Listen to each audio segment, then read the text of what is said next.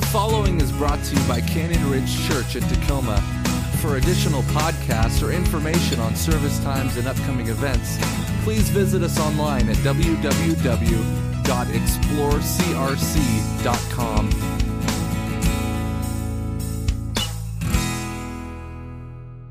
Today is the beginning of a new series that we're doing called Hard Word, and it's, as you can tell already, it's a little bit about laughter. And so before we get started, I should make a couple disclaimers. And they tell you in Bible school, never, ever make a disclaimer before you're going to get up and say something. And so, breaking with precedent here, to say that this idea for this service, this series, popped into my mind as it happens to me from time to time. Things pop into my mind, just like yours. And just like that brilliant idea I had about having church without ever receiving an offering. Yeah, well, we tossed that one out. But this idea came because everything is so serious all the time. I mean, every series that we do, if you look on these walls over here, you'll see all the series. There's supposed to be 50, 60 of them, all serious, every single one. And I got to thinking, what's missing from everything that we've been doing? And it's a real lighthearted laughter type series.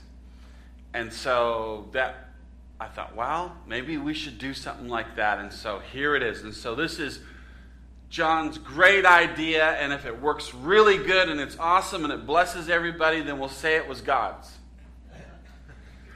And if it's really horrible and terrible, then nobody is going to panic more than Pastor Trevor because he's up next week.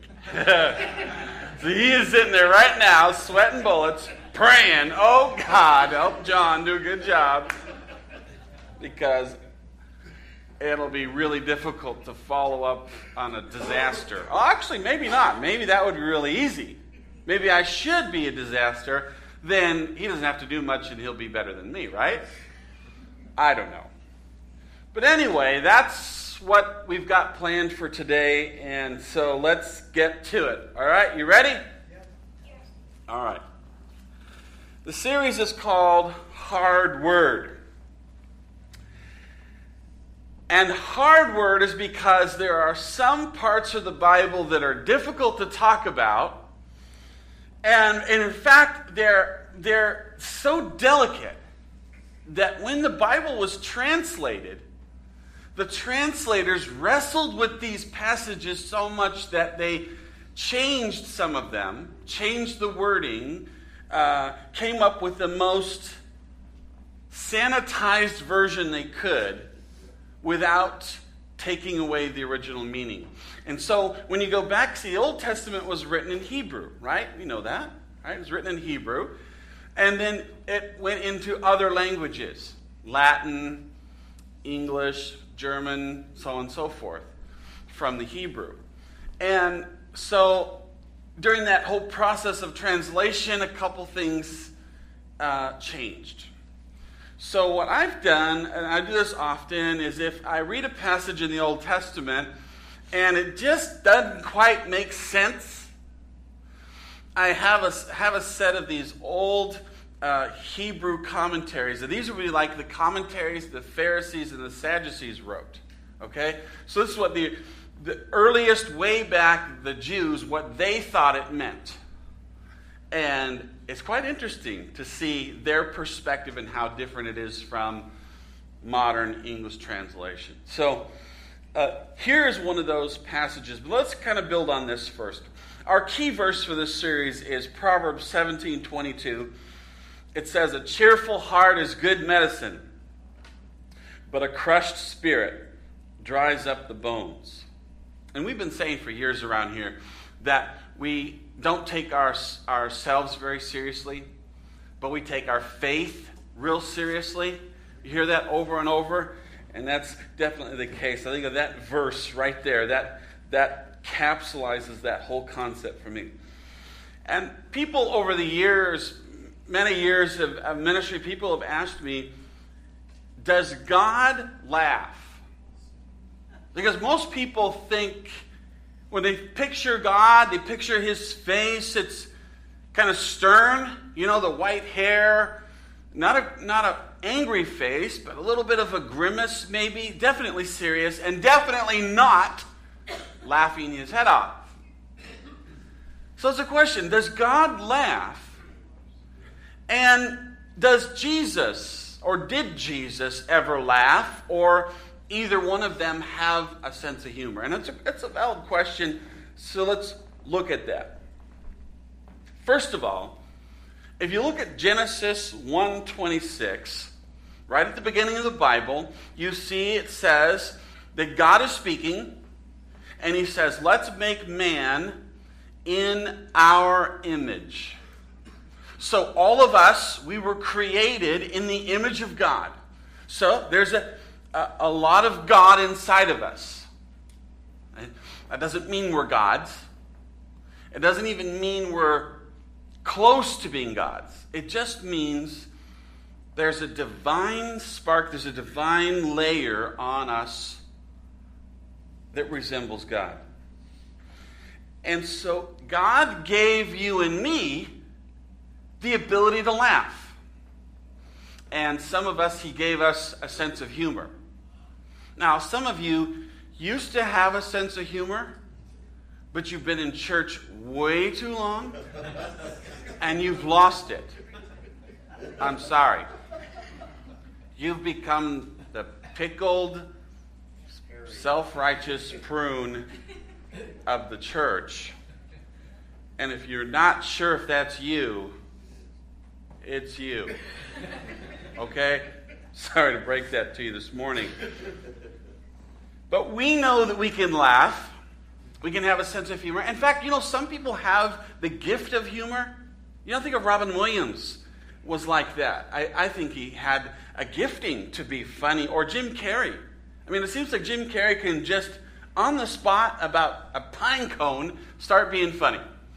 And I think one of my boys actually has this too. He just has that ability to just make everybody laugh, and maybe that's a gift from God. And so, if God gives us these abilities, then it means they come from him. So therefore, God is able to laugh. He does laugh, and he has a sense of humor. Now, if you don't believe God has a sense of humor, just look around this room. Go ahead. Look around. You'll start laughing. If you don't think, okay, let's look at, if God has a sense of humor, look at some of the funny things that he's made. Okay, let's just look at, how about this bird?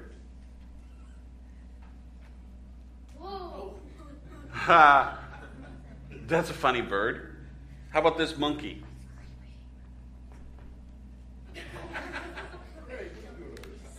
Or this dog?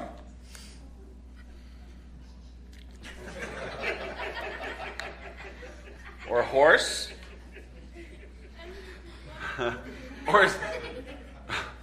Or maybe a donkey. Is that a donkey? Oh, that's a donkey. And this last one, I'm not sure what that is.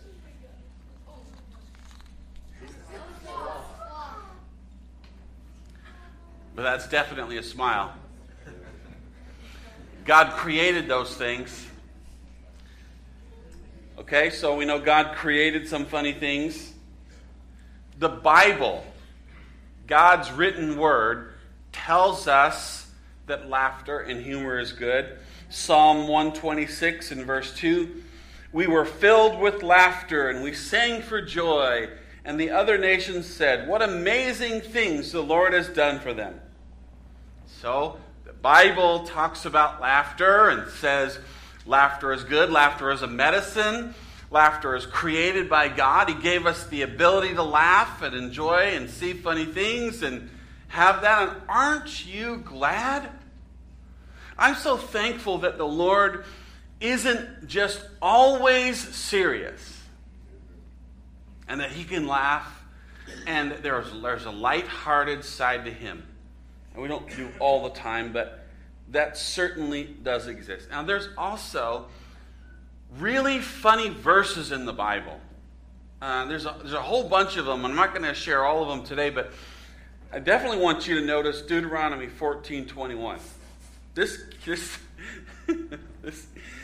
kills me. It says this. Do not eat anything you find already dead. Now, you can give it to a foreigner residing in any of your towns, and they may eat it, or you may sell it to a foreigner. So don't eat roadkill, but go ahead and sell it at the market. I mean, that's hilarious, isn't it? Do you know they had rednecks all the way back here? I mean, clear back in the Bible, you have rednecks. I wonder how this verse is interpreted in rural Kentucky. You know?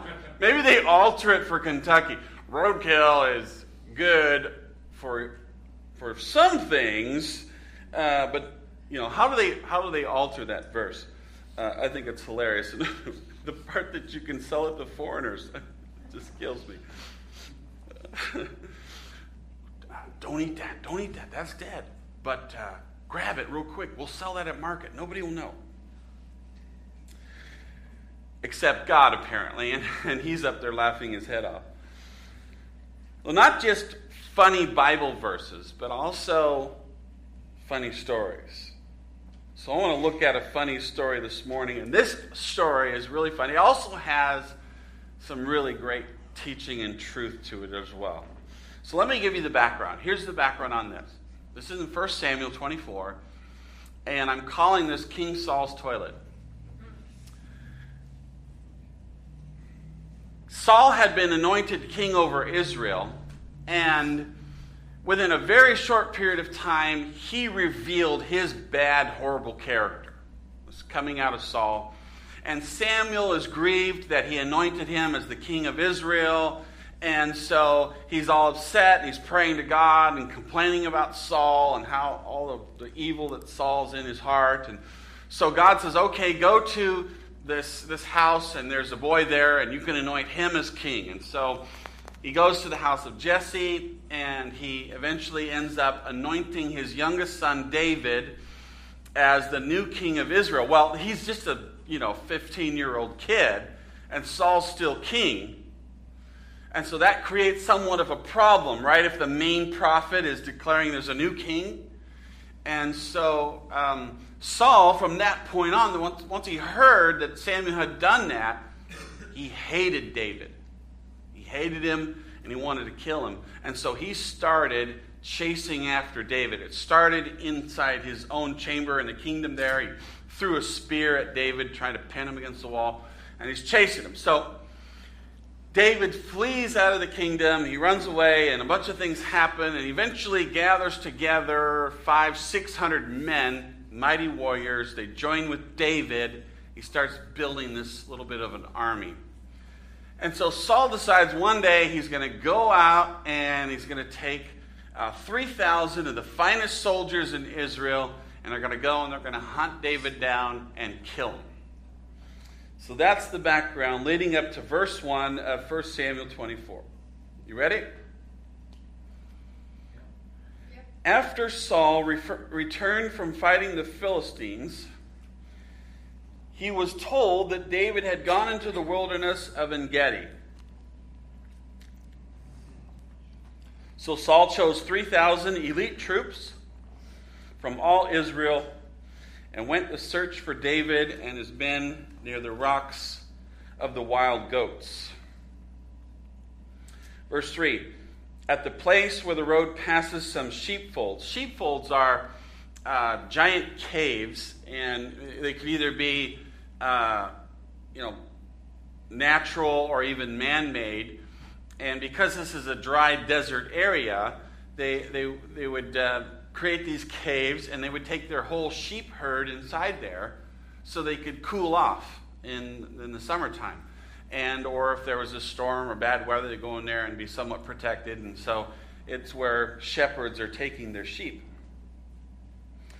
And Saul went into the cave to relieve himself. So he's, going to the bathroom. Now, if you have raised boys, then you know that at any moment that a boy needs to go, he's able to just go, right? Not like that with girls, right? So we're driving along, we're on vacation, we're going somewhere, and I think we were going on a hike or something. The boys say, Dad, stop, I gotta go. First question is, one or two? Because that matters. One. Okay, no problem. I'll pull right over, run into the bushes, do that, come right back. Right? Anybody who has boys knows this to be true. Am I the only one that does this with my sons? Yeah, okay. Girls, it's different. It's different with girls. Saul is riding along on his horse, has to go into the cave real quick. But in fact, if you have King James, anybody still reading the King James? Okay. If you have King James, then it says he went into the cave to cover his feet. See, this is what I told you now. You see, Hebrew, saying it like it is, and we add these little phrases here to kind of cover up what's going on, okay? Because he didn't go into the cave to go number one. How do I know? In the Hebrew Bible, the footnote of verse 3 says, and I'm quoting now, so I'm quoting, this isn't me, to lower one's garment to defecate. That's what it says.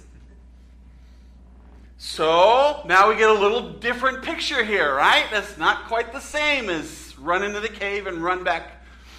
Here's Saul riding along on his horse with all these soldiers, and all of a sudden it's like, oh, gotta stop, guys. This is urgent. They weren't camped. This wasn't a setup. I don't know. Did they make porta potties back then? I don't know, but they had to have done something. You got 3,000 men. You just don't want that going on all over the place. You gotta designate that. So, but Saul's riding along. He's like, whoa, I gotta stop right now. And maybe he just went to KFC. I don't know. You know what's terrible? It's terrible. You read this whole text, you see the context. God is the one who set this up. God set this whole thing up. So is God up in heaven with the angels going, okay, what are we going to do? See, we got to set this thing up for Saul and so he can meet David.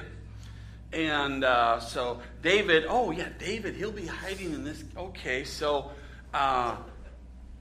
we need to give Saul some bad chicken. Let's have the cook mistakenly grab the rotten chicken and put that in Saul's stew. And then that should work out good. Just, right about that time, he has that. And then, right, okay, not perfect. That'll do the trick.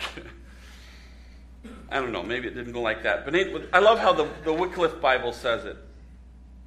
The Wycliffe Bible says, and he came to the sheepfolds, or the pens, that offered themselves to the waygoer.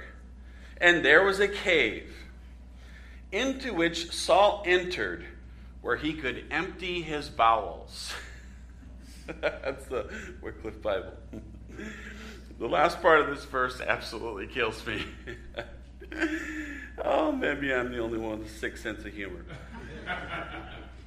But as it happened, David and all of his men were hiding in the back of this cave. Now, how unlucky can you get? Poor Saul, he's getting off his horse as carefully as he can. He's walking carefully into this cave and thinks he's all by himself. Takes off his robe, because we're not just doing the simple one shot here. This is business. Takes off his robe. You don't want to get that on your robe, and puts his robe aside. and he's doing his thing, and right behind him is 600 guys with David watching this all pan out. Pardon the pun. That, to me, is absolutely hilarious.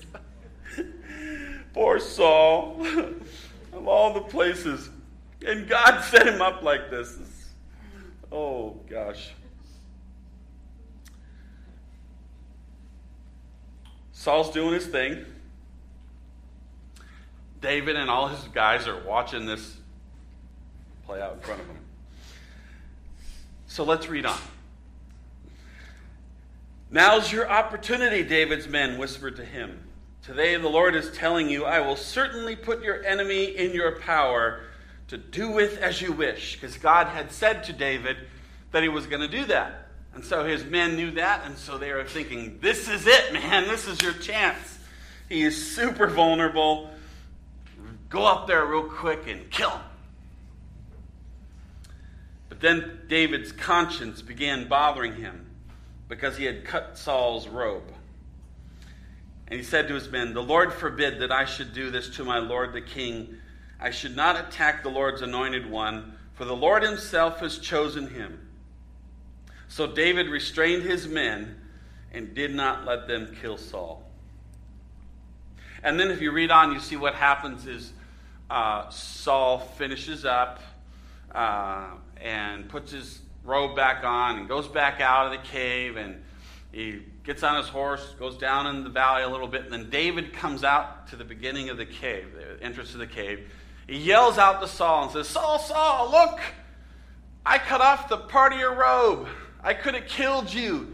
God gave you into my hands, but I let you go free. And then they have this dialogue back and forth, and where Saul says, you're more righteous than I, I'm sorry, and he goes back to Israel. So what can we learn from this story? Never eat at KFC.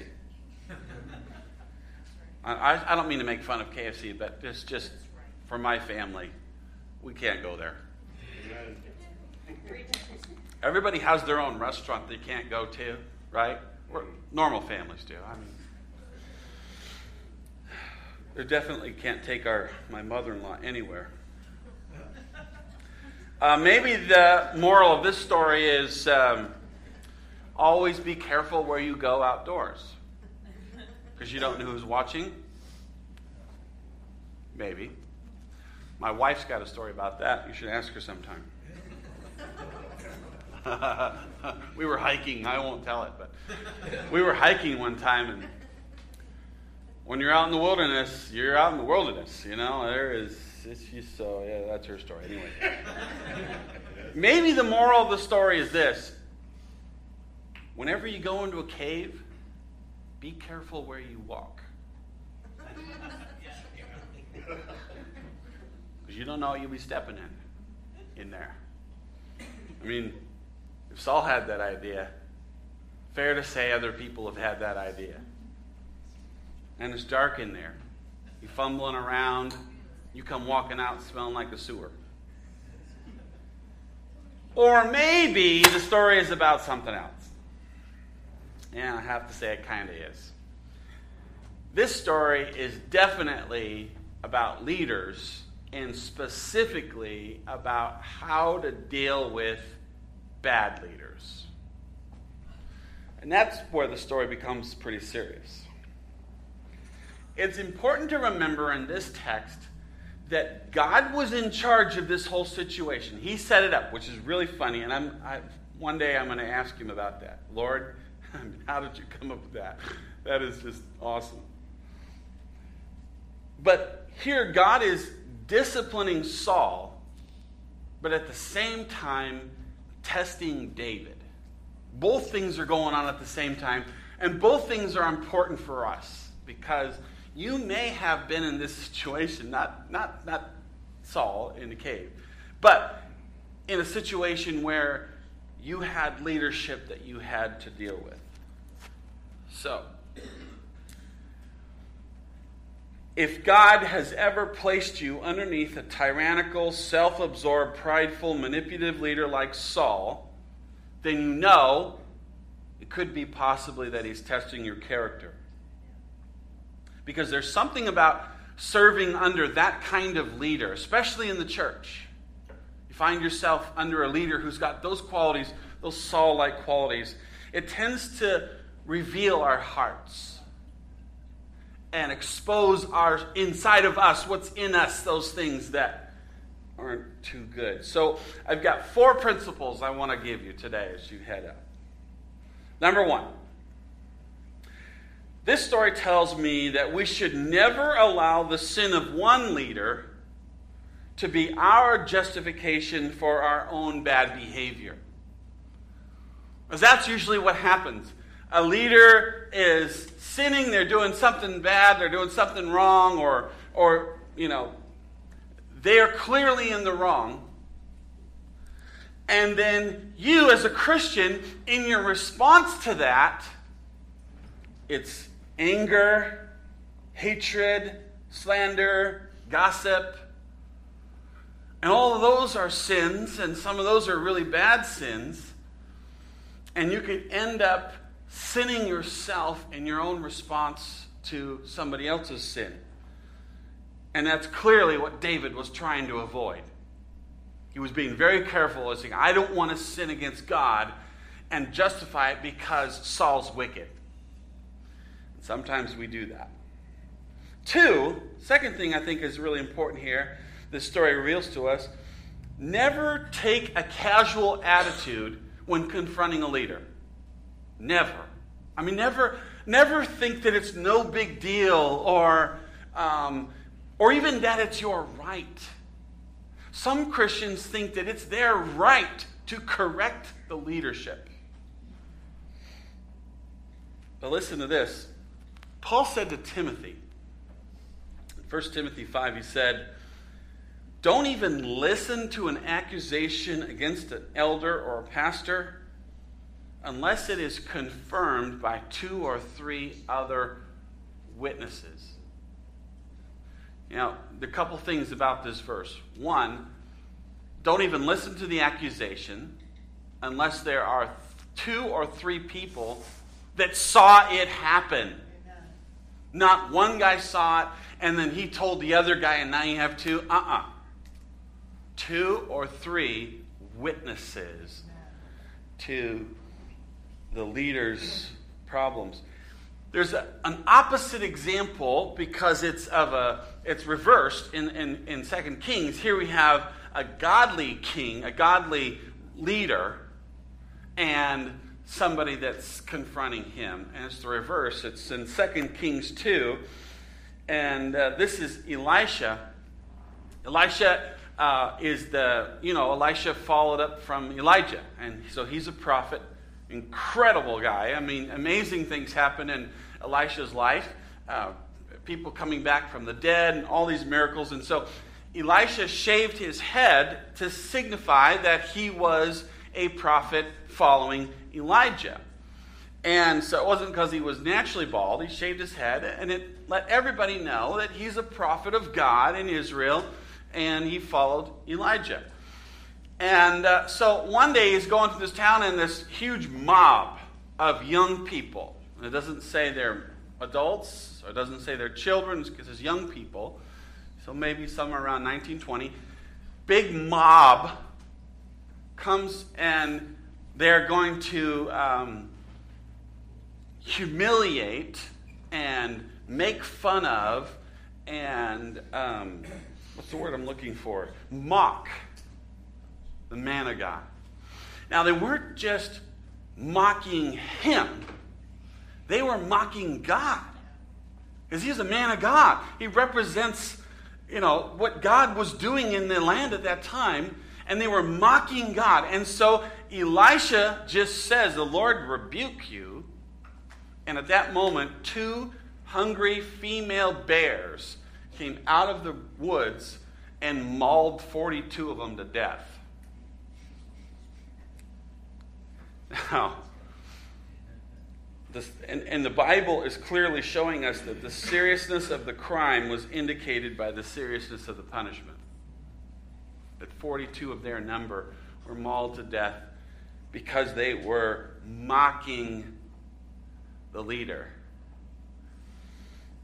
And I'm not implying that you'll be mauled to death by a bear if you critique me. If that were the case, you'd already be dead, right? Because you've already critiqued me. You guys critique me every Sunday on your way home, right? Unless it's not me. Unless it's Matt or somebody else, then you're critiquing them. But we know that. And we'll get you back eventually. The third thing here that I think this story tells us is that we should never assume that because a leader is a bad leader, that he or she should be removed. You see, we naturally assume that. We naturally assume, oh, that he's a terrible guy. He's not a man of God, and he's a liar and a manipulator, and on and on and on and on. He should be removed. And we say that all the time. But this text right here tells us that that's a mistake. Saul was a wicked leader. He was terrible. And his men were assuming, oh, okay, eliminate him, get rid of him, kill him. He should be removed. And David said, no, I am not an authority to do that. I have not been appointed by God to be the remover of leaders. Amen. Now, some people are, okay? Even in, and I think this is a universal truth. This applies everywhere, okay? Wherever there's a bad leader, there are also people in authority to remove him.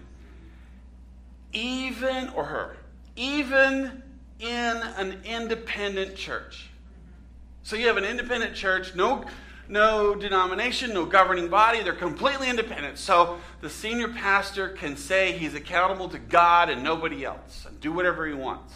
But what will happen is God will send other godly leaders who are in the same place of authority to confront that person. Amen. So there's always somebody who's appointed by God who has the authority to bring down a bad leader.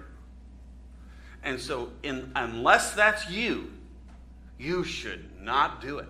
Don't be involved in it. Don't be a part of it. Run from your life. Have nothing to do with that. Like I said, unless you're an appointed official, so it'd be like an Open Bible in our case. You know, Open Bible, you're on the board, or you're have a position in the denomination. You know, some sort of official position. Those people are in authority to remove bad leaders. It's their job. So if that's not you, you should always be hands off. That's what we learned from this story, is that's what David did. Where am I? Number 4. This is the last one. Never ever leave a church or a ministry while cursing and condemning the leader. David left the service of Saul. It says he literally ran out of the kingdom. He took off because Saul was trying to kill him. He ran away, and he would not say a bad word about Saul, which is remarkable. It's remarkable, and it's an example for all of us. In fact, after Saul died, David mourned his death and honored all of his relatives that survived. So if you find yourself in a bad church, or you got a bad leadership, or you know it's time to leave and things are horrible, never leave cursing and condemning the leader. Instead, just leave quietly. Let God deal with it. You know, there are some leaders out there that I sit and I say, God, I don't get it. I don't know how you let this guy keep going, doing his stuff. How do you let that go on? I don't know. That's God's business. It's not mine. Amen. And he hasn't called me to be the spiritual police. Is anybody in here spiritual police? You've been appointed? I just want to know, so I can avoid you. You know, some Christians think they are. You've probably met them, right? You know, they usually start with this. Or they have this big, massive Bible, right? They carry that around, and that's actually a weapon. Okay? And then when they come to you, they pull that thing out, and they start firing verses at you. Like a Western. Or shooting you with the Bible. And they got a badge. It says, I'm the police. I catch people in sin. Who here is a sinner? I'm going to get you. I'm the police. I've studied the Bible extensively, looking at all the spiritual gifts, all the offices assigned by God. I've never found policemen. Not once. I can't find it. If you find policemen in there, you let me know, and I'll avoid you. So if you're in a bad place, and I've been in those places, you should leave quietly. Amen. If you're in a place of authority and you're in a bad place, then you should carefully study the scriptures and see exactly how God wants you to confront that leader. It's all lined up. You start in Galatians chapter 6, verse 1. Start right there. Tell you what to do. Here's my final word on this today. I enjoyed this. This is kind of fun for me. But that's not my final word. My final word is this. Laughter comes from God. So why don't you all just lighten up a little bit and laugh a little bit more. See the funny side of life. Relax. Quit taking yourself so seriously. And just enjoy your life. It really is a choice. I found you can even laugh in a really horrible situation. Okay? It's a good medicine. And maybe that's all you need. It's just a good laugh. Amen?